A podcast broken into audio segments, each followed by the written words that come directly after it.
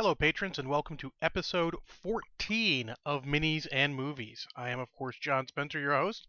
I want to thank you guys for hanging out, uh, listening to me, and continuing to support uh, More Than Dice. It really helps us uh, keep the lights on and pay for stuff, and uh, generally uh, bring more content to you guys. Uh, as usual, if you guys want to hear me talk about anything in particular, anything at all, if you have a comment, just say something to me if you want. I don't care.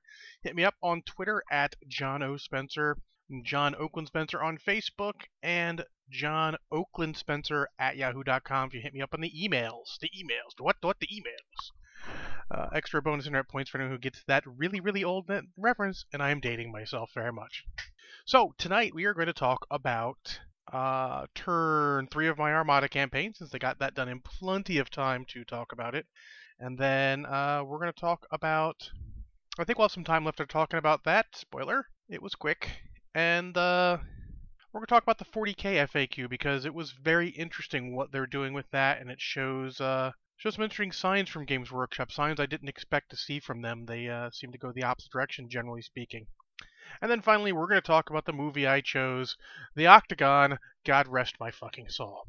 All right, so uh, I am drinking uh, some coconut rum and some uh, Mountain Dew spiked lemonade out of a can. It's not quite as good as the stuff from Taco Bell from the tap, but uh, you know it is what it is.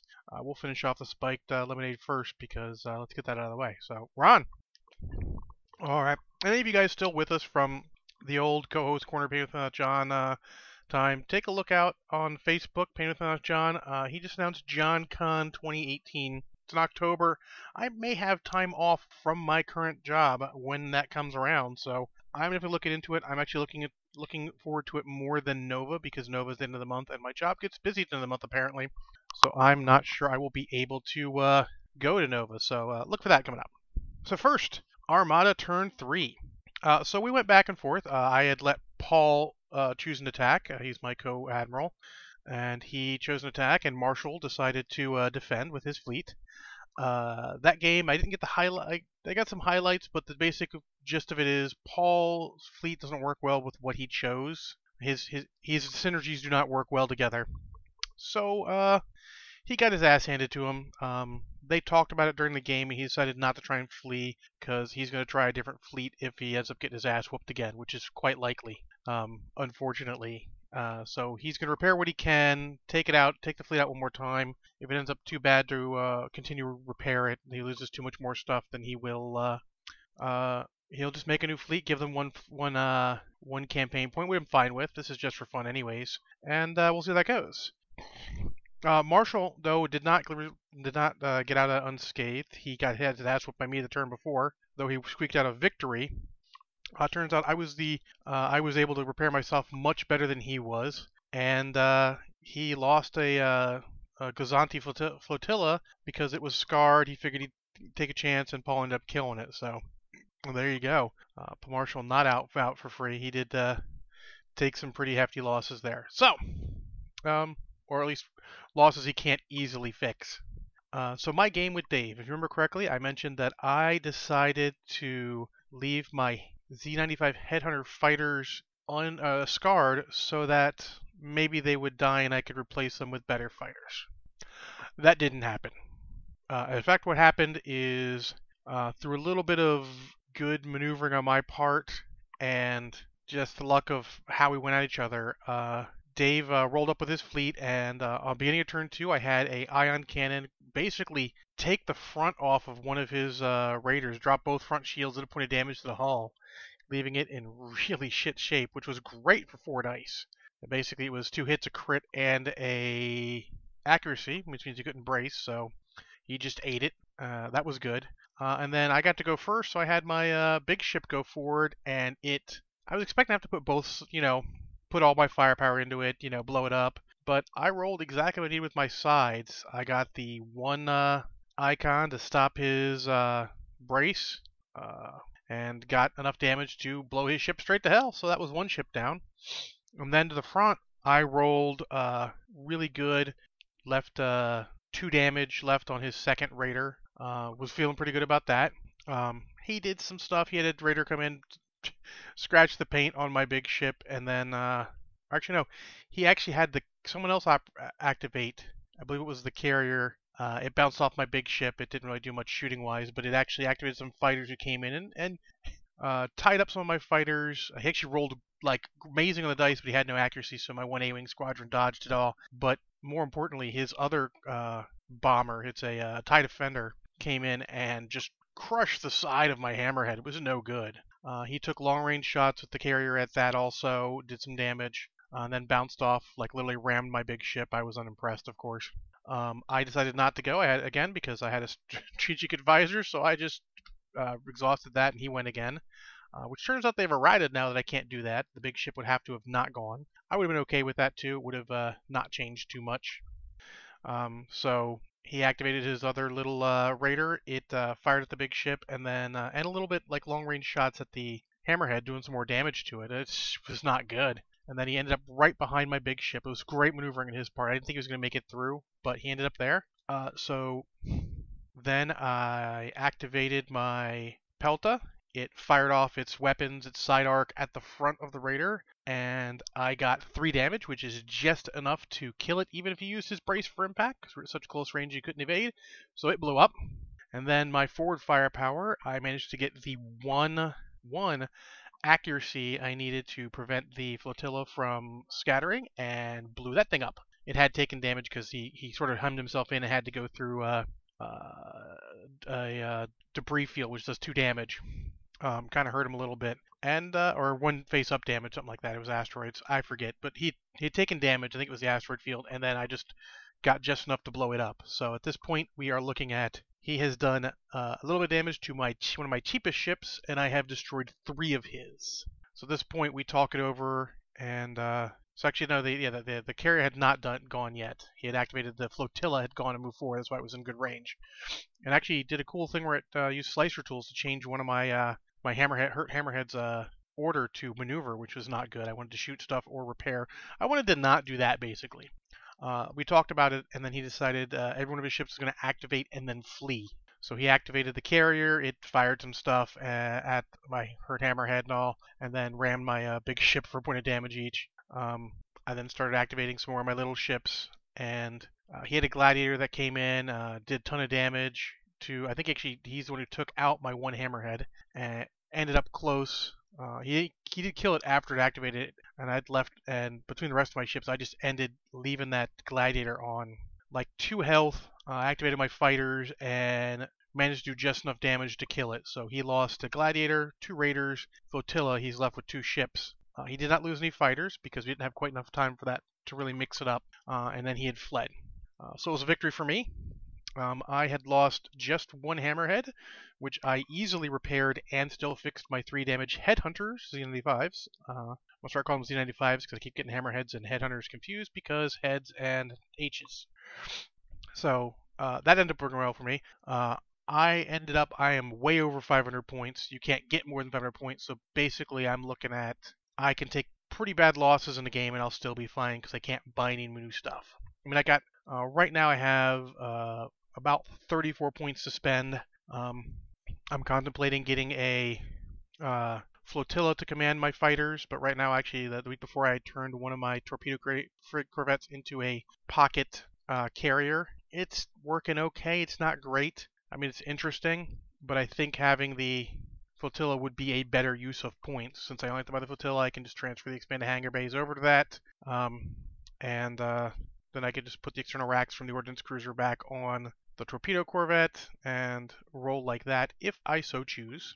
Uh, I'm going to think it out a little more. We're not playing until uh, we're playing in four days, just to give you guys time frame. So I got plenty of time to think about it. But other than that, all my stuff is good. Um, and yeah, uh, so we're looking forward to that. Dave's uh, uh, Dave was in good cheer despite the fact he had his ass absolutely whooped. I think he realized that my dice were really giving me exactly what I wanted and what I needed. And there's literally nothing you can do if that happens.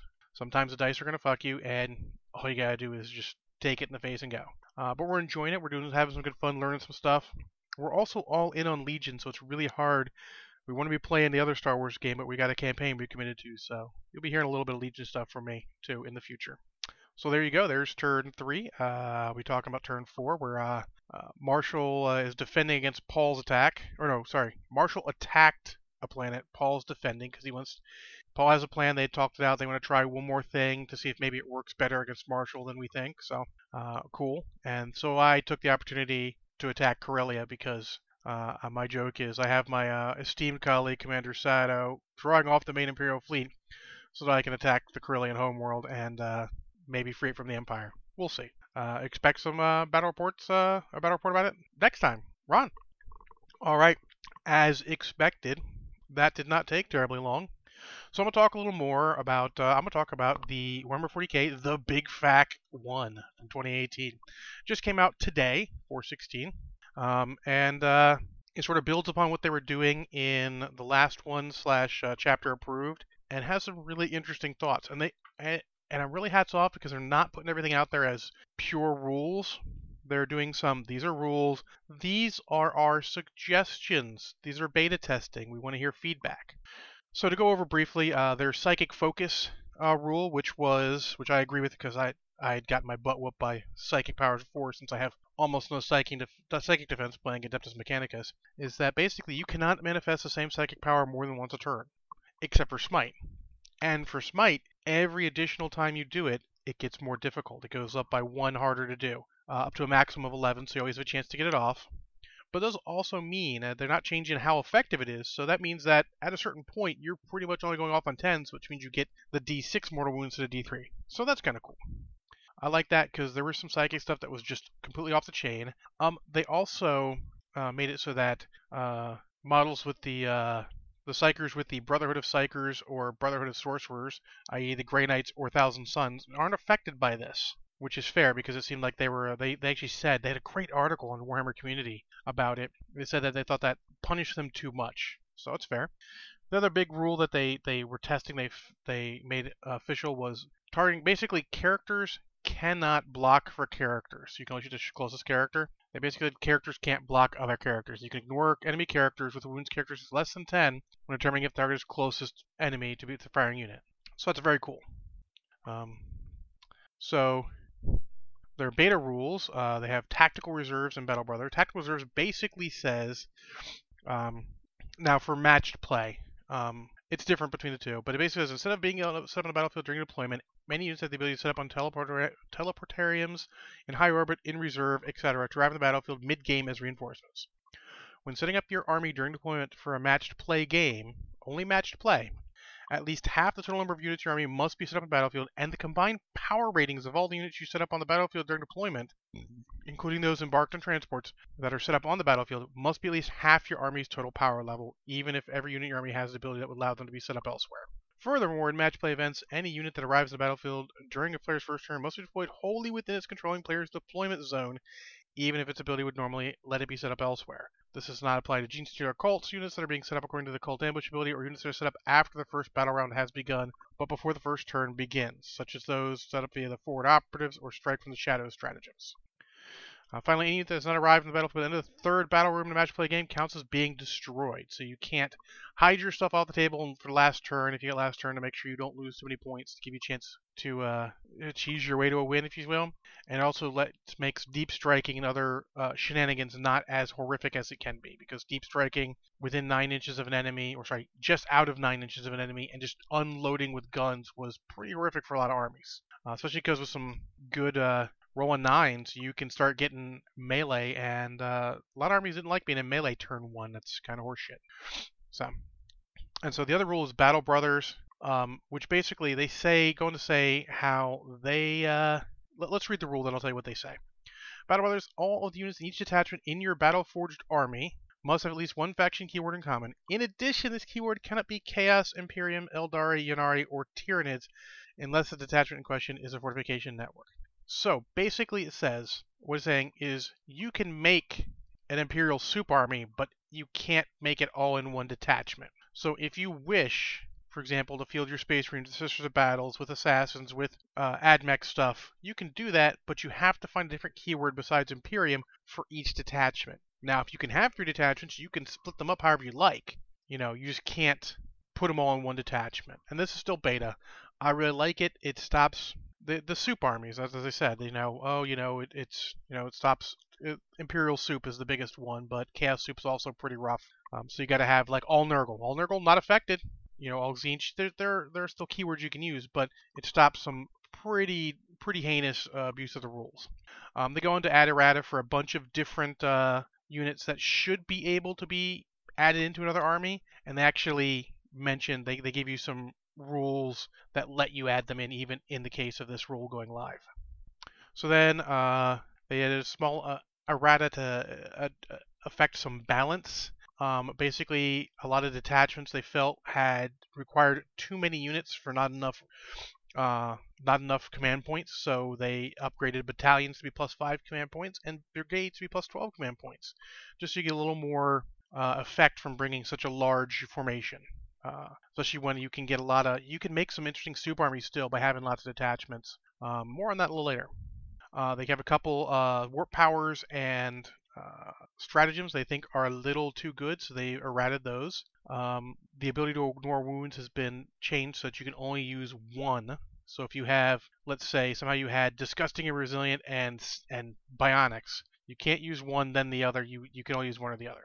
You can only use one ability to let you ignore wounds. And then they uh, um, for organized play, organized events and, and play, where you get uh, limit the number of detachments and such you can take. It's, it's basically it's a good guideline for how big how big a battlefield you should have, how long the game's going to take, and how many detachments you should have. Uh, they changed it a little bit um, so that uh, there are they have limits on the number of times each data sheet can be included. That means how many times you can for, include each unit entry. It doesn't apply to troops or dedicated transports, which are fine.